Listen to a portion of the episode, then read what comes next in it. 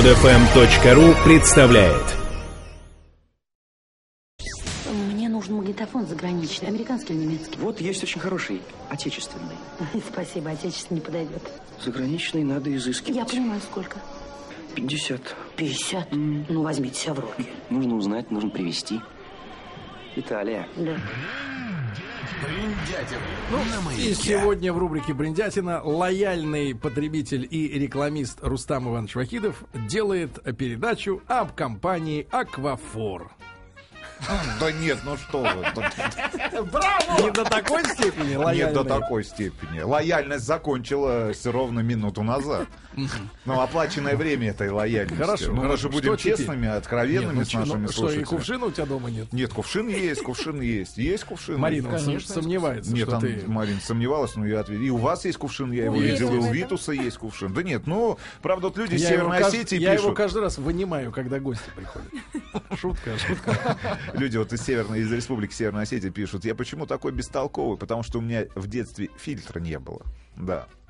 Слушайте, Это ну... юмор? Юмор, наверное, Ваш. да. Ну, не Да. наш, ну, не пожалуйста, наш. давайте. История компании Caterpillar. Что-нибудь знаете об этой компании? Ну, Ботинки. или сокращенно CAT, да? Ботинки. Что еще? Какие варианты? Техника, Всё. кажется. Какая Ну, техника, Марина? Трактор, Ну, еще варианты. всякая, дорожная. Еще дорожная техника. Строительная. Строительная техника, еще варианты. Нет больше вариантов. Еще варианты. Но наша история сегодня будет, э, понятное дело, об этой компании, но очень, большой, э, очень большую часть этой истории расскажу о том, как был создан первый танк. Потому что, по сути, первый Очень танк большую часть расскажу этой истории о том, как создан танк. Был создан танк. Потому что танк был создан, конечно же, благодаря усилиям именно этой компании, которая в то время так еще не называлась. В частности, эта история, конечно же, двух великих людей. Это Бенджамин Лерой Холт, американец, и его компаньон Дэниел Бест. Вот. Ну, вот Бенджамина давайте мы будем называть Вениамином, потому что очень много общался с иностранными источниками, и когда ты переводишь в онлайн-переводчике, почему-то Бенджамин переводит э, тот же Google как Вениамин. Поэтому, вот Вениамин Лерой Холт родился в январе 1849 года, родился в очень большой семье, был четвертым сыном, а всего, всего детей было 11 человек. А чем занимался папа? Папа работал на лесопилке, Э, в принципе, достаточно рано, ну, в достаточно юном возрасте потерял родителей и, по сути, воспитывался на примере своих старших братьев. Братья уехали из родного дома и занялись организацией бизнеса, а, создавали деревянные колеса. У них было большое производство по... э, Для чего? Для чего? Для телег. Для телег, для каких-то, ну вот, э, э, вагончиков деревянных, которые в то время, в конце 19 века, стали появляться в той же Америке. Ну и, собственно говоря, в, один, в какой-то момент он там в возрасте, по-моему, 20, там, 22 лет присоединился к бизнесу одного из братьев. Один брат вот занимался как раз строительством этих вагончиков и деревянных колес, производством, а другой занялся лесопилкой.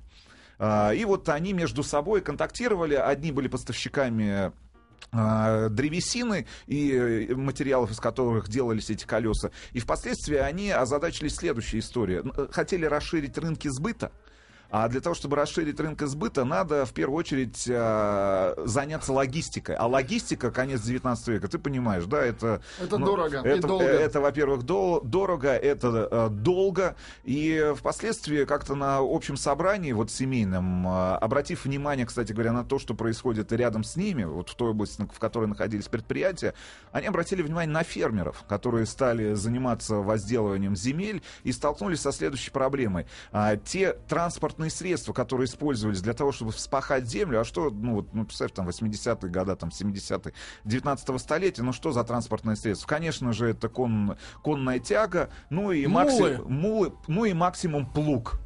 Да, и вот... э, Что ж, максимум. ну, максимум. Ну, Он был испокон ну, я, веков плуг. ну, я тебе Как могу сказать, ну, я тебе могу так сказать, что хлопковые поля, Да. а, допустим, в том же Таджикистане э, возделывались вручную. Ну, и- имеется в виду с помощью... Вас инстру- много? И, и- нет, Вы нет, рыхлились? Рыхли- Да рыхлились ладно. вручную. Ну, и, ну, э- э- это, это до того, как появилась техника и возможность А техника когда у вас использовать- появилась или появится? вот, нет, нет, техника при советской власти появилась. Ну, давайте вернемся в Америку. И действительно, Не и надо вот, а, Вин- Вениамин- культуру Нет, производства. я не называется, модно. да. И вот, соответственно, вот этот Ле- Вениамин Лерой Холт был самым предпри- ну, предприимчивым и с э, самым большим, наверное, техническим складом ума. И он предложил, собственно говоря, а, комбайн на конной тяге. Ну вот э, я не, я не могу представить сейчас. Конку и, представляете? и- Ну, конку. И не могу пред- даже... пред- не сохранилось никаких рисунков, именно чертежей, как выглядел этот первый комбайн на конной тяге. Но это позволило, в конце концов, ему прийти к следующему Я видел выводу. как-то у наш комбайн по сбору огурцов. Видели? Нет. Это, представьте себе, это нет. лист железа такой шириной метров э, 15, длиной, вернее, да,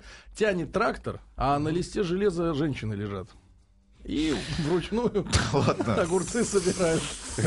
Что за комбайн? Реальный Нет, нет, комбайн. нет, нет, Реально. Да, вы посмотрите, шутите, вы фото- Да шутите. я не шучу.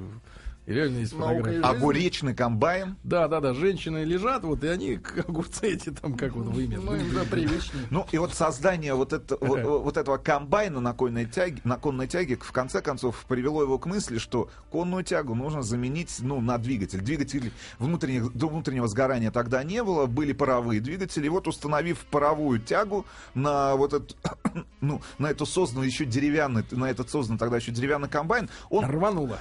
рвануло, по большей части, э, можно отдать должное. Этот человек создал, наверное, первый в мире трактор. Ну, потому что вот мы об истории Нет, он трактора создал будем- первый в мире комбайн. Нет, ну трактор, ну будем говорить, что это трактор, да, потому что он использовался и просто как тяга, и, и использовался Да-да, как вот там, тягач. ну, паровой Да, трактор. пара- паровой трактор, да, потому что будем мы много об истории трактора и танка говорить, и в России создавались подобные аппараты, и будем, и по сути первый гусеничный аппарат на самом деле был создан в России. И об этом тоже немножко скажу.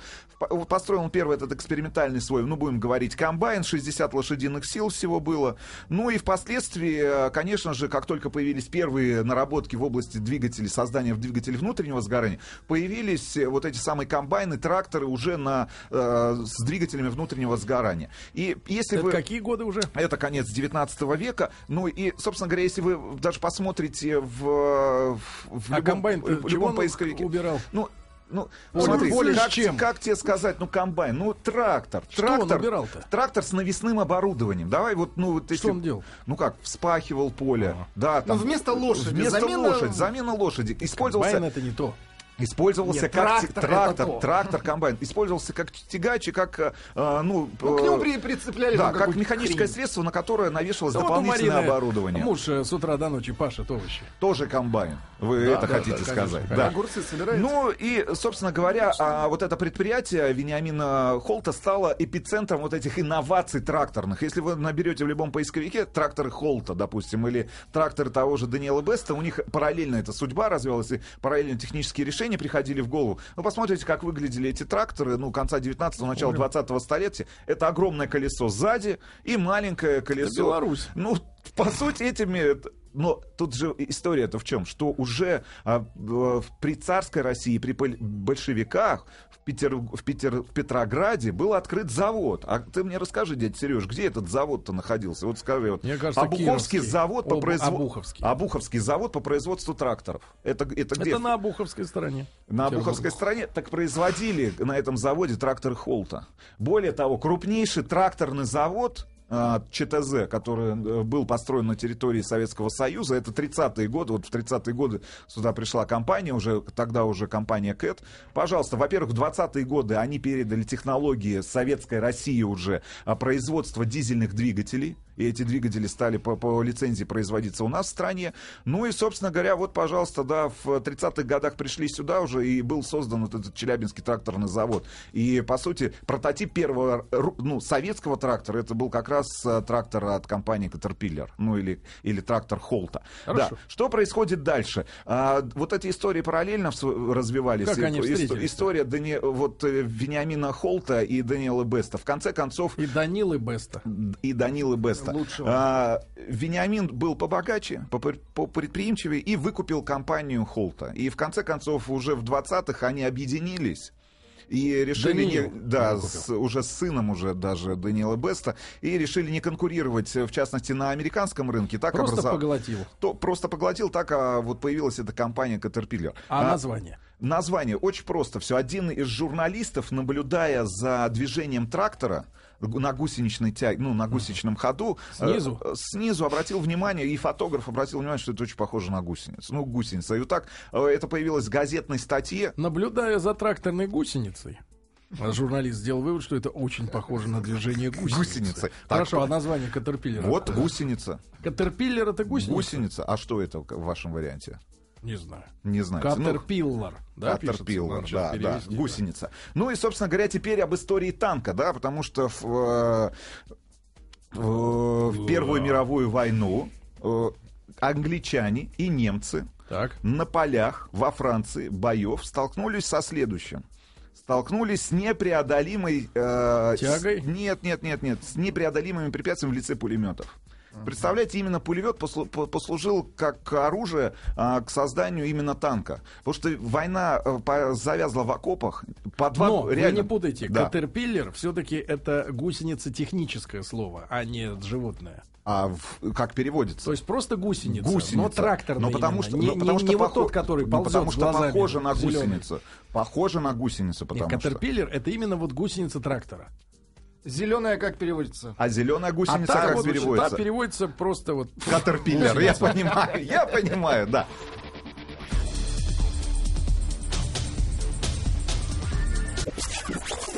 Который воплощает в плацмассе, Плацмасса.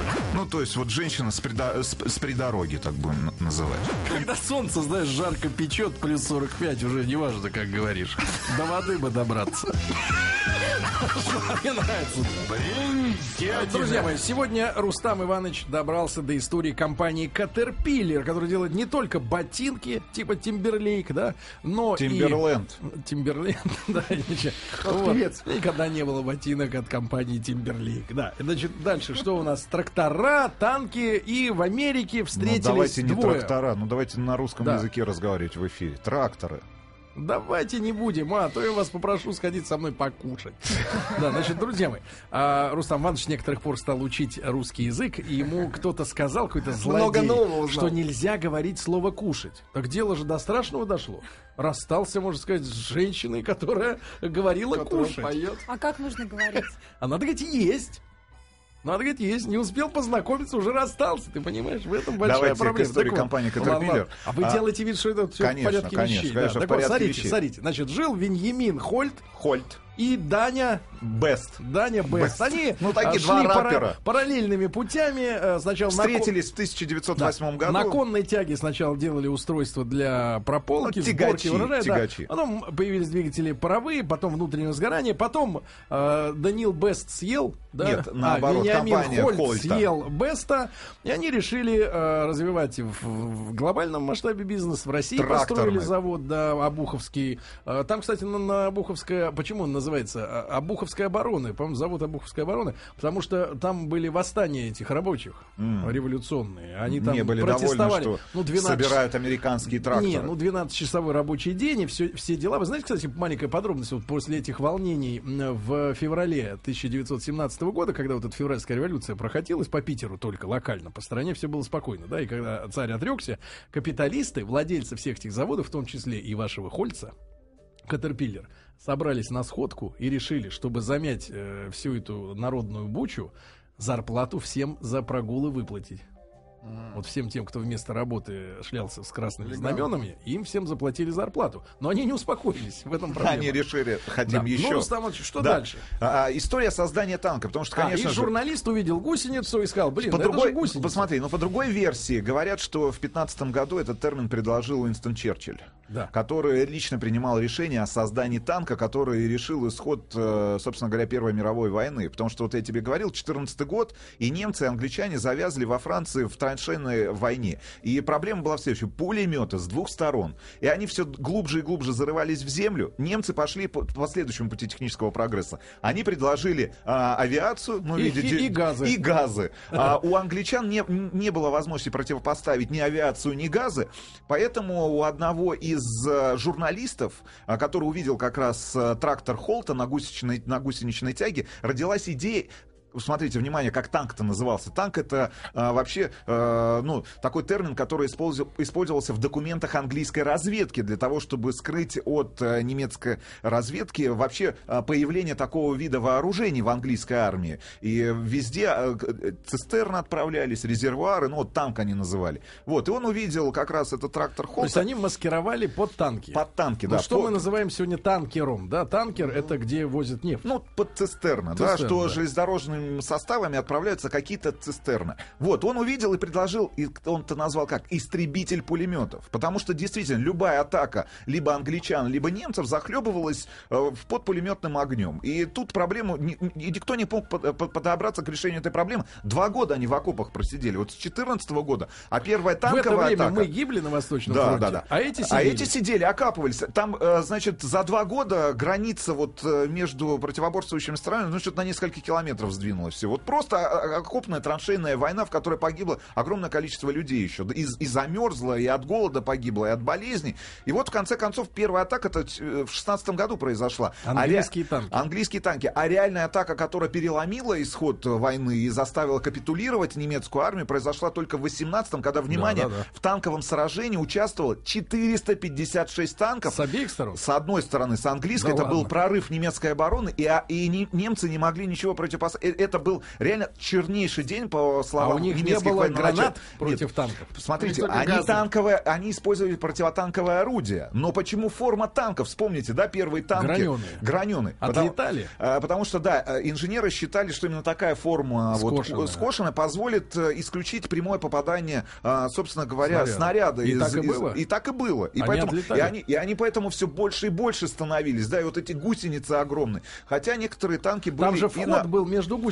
То есть гусеница шла но, через крышу. Ребят, тут очень интересная история, что на самом деле вот самый правильный прототип танка предложил сын Менделеева в России. Но наши, представляете, наши в 2014-2015 году это было, не обратили внимания А на созданный прототип. Во-первых, это классический танк вот в нашем понимании Низкие сегодня. гусеницы. Низкие гусеницы. Более того, возможность была поднимать э, тело танка для того, чтобы... Пневмоподвеска. Пневмоподвеска. Представь, 8 человек находилось в танке. Вот, это как бронемашина. Да, 8 орудий. Сверху был установлен пулемет, крутящийся пулемет для того, чтобы вести круговой А обстрел. вы знаете, кто придумал самый первый-то танк, ребята?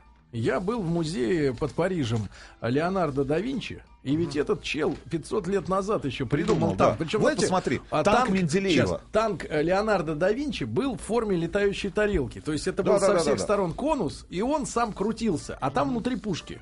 И там внутри человек 6 мо- мож- могло быть находиться. Ну вот посмотрите, Тяги как, не было. как выглядел танк Менделеева. Это современный танк. То есть он в- ну, на несколько десятков лет э, опередил... в- Переднее орудие фактически чуть не гаубица. Ну, да? это А, более того, а, он, по сути, вот этот танк, предложенный Менделеевым, впоследствии лег в основу созданных уже ближе к Второй мировой войне самоходных артиллерийских орудий. И те же тракторы Холта, которые поставлялись в огромном количестве в английскую армию и служили как бы основой, ну, знаешь, как, а, как вот в модно сейчас в автомобилестроении, платформой для создания этих танков, они работали и тягачами, и впоследствии, опять же, на их базе были построены... Архитектура. Архитектура, да, были построены с- э, самоходные артиллерийские установки. Ну так как получилось-то? Значит, истребители пулеметов были нужны. Вот журналист предложил, Уинстон Черчилль поддержал. То есть журналюга придумал танк. Журналюга, по сути, придумал танк. Вот Более и от нас есть какая-то польза хоть Конечно, когда-то. конечно. Ну, он писатель, журналист. Но мы не журналисты. Мы не, Вы да, мы публицисты. Да. Уинстон Черчилль поддержал этот проект, хотя он на- нашел огромное противоборство внутри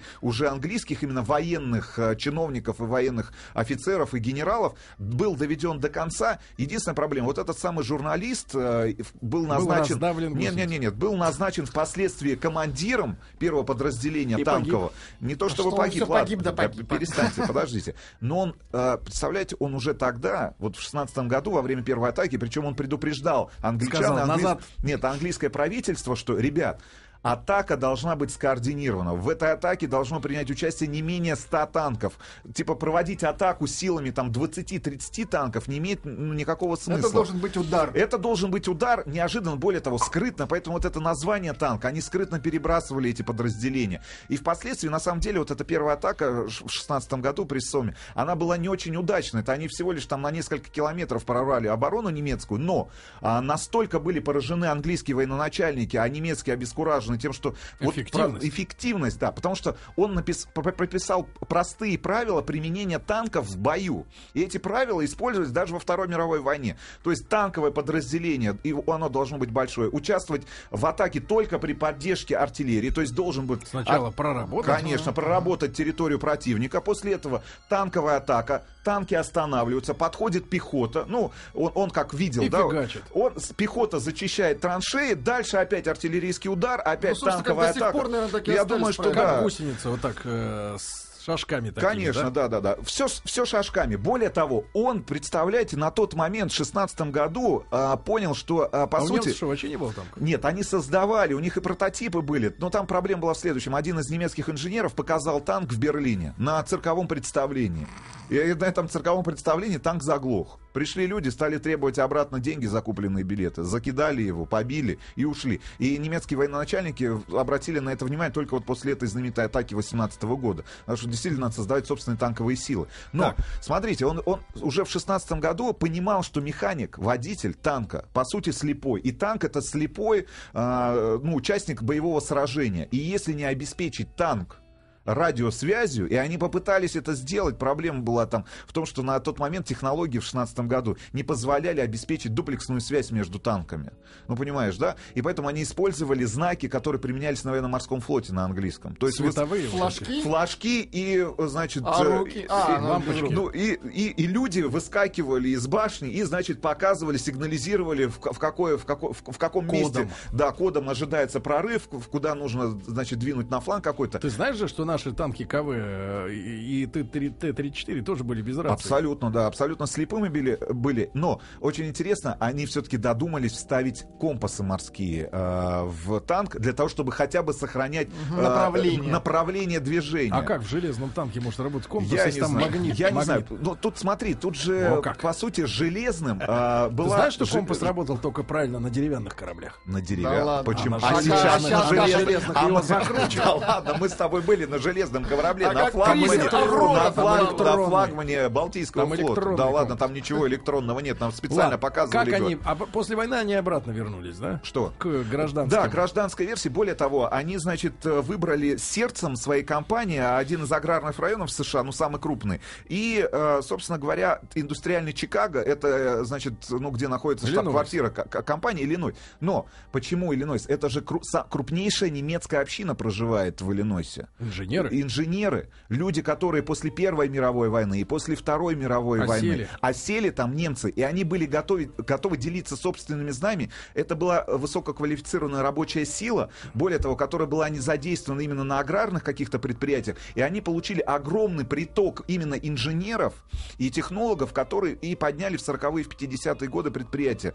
После, 40 после войны началась экспансия, конечно же, сразу а, в Великобританию, там был построен первый иностранный завод, но они с чем столкнулись? После того, как завершилась Вторая мировая война, практически все правительства всех стран, которые участвовали в этой Второй мировой войны, закрыли свои рынки для высокотехнологичных изделий. И они вынуждены были э, построить завод собственный, который бы производил технику на локальном рынке Великобритании. Дальше последовал контракт с Mitsubishi, с компанией Industries, он до сих пор, этот завод в Японии существует, где э, была создана база для производства именно тяжелой техники уже э, в Японии, но, а, к сожалению, как только появились в Японии технологии которые передали им американцы, появилась компания Камацу. Знаете, да, такая есть? Тоже Япон- краны всякие. Краны. И они, в конце концов, выжили, конечно же, компанию Caterpillar. Не смогли они, Они конкурировать. украли? Ну, практически, да. Они, позаимствовав решения технологические, создали соб- собственный бренд, который вот стал, ну, таким одним из мировых. Ну, и они просчитались, конечно, в 80-е, э, уверовав в высокие цены на нефть и поставляя огромное количество техники в кредит,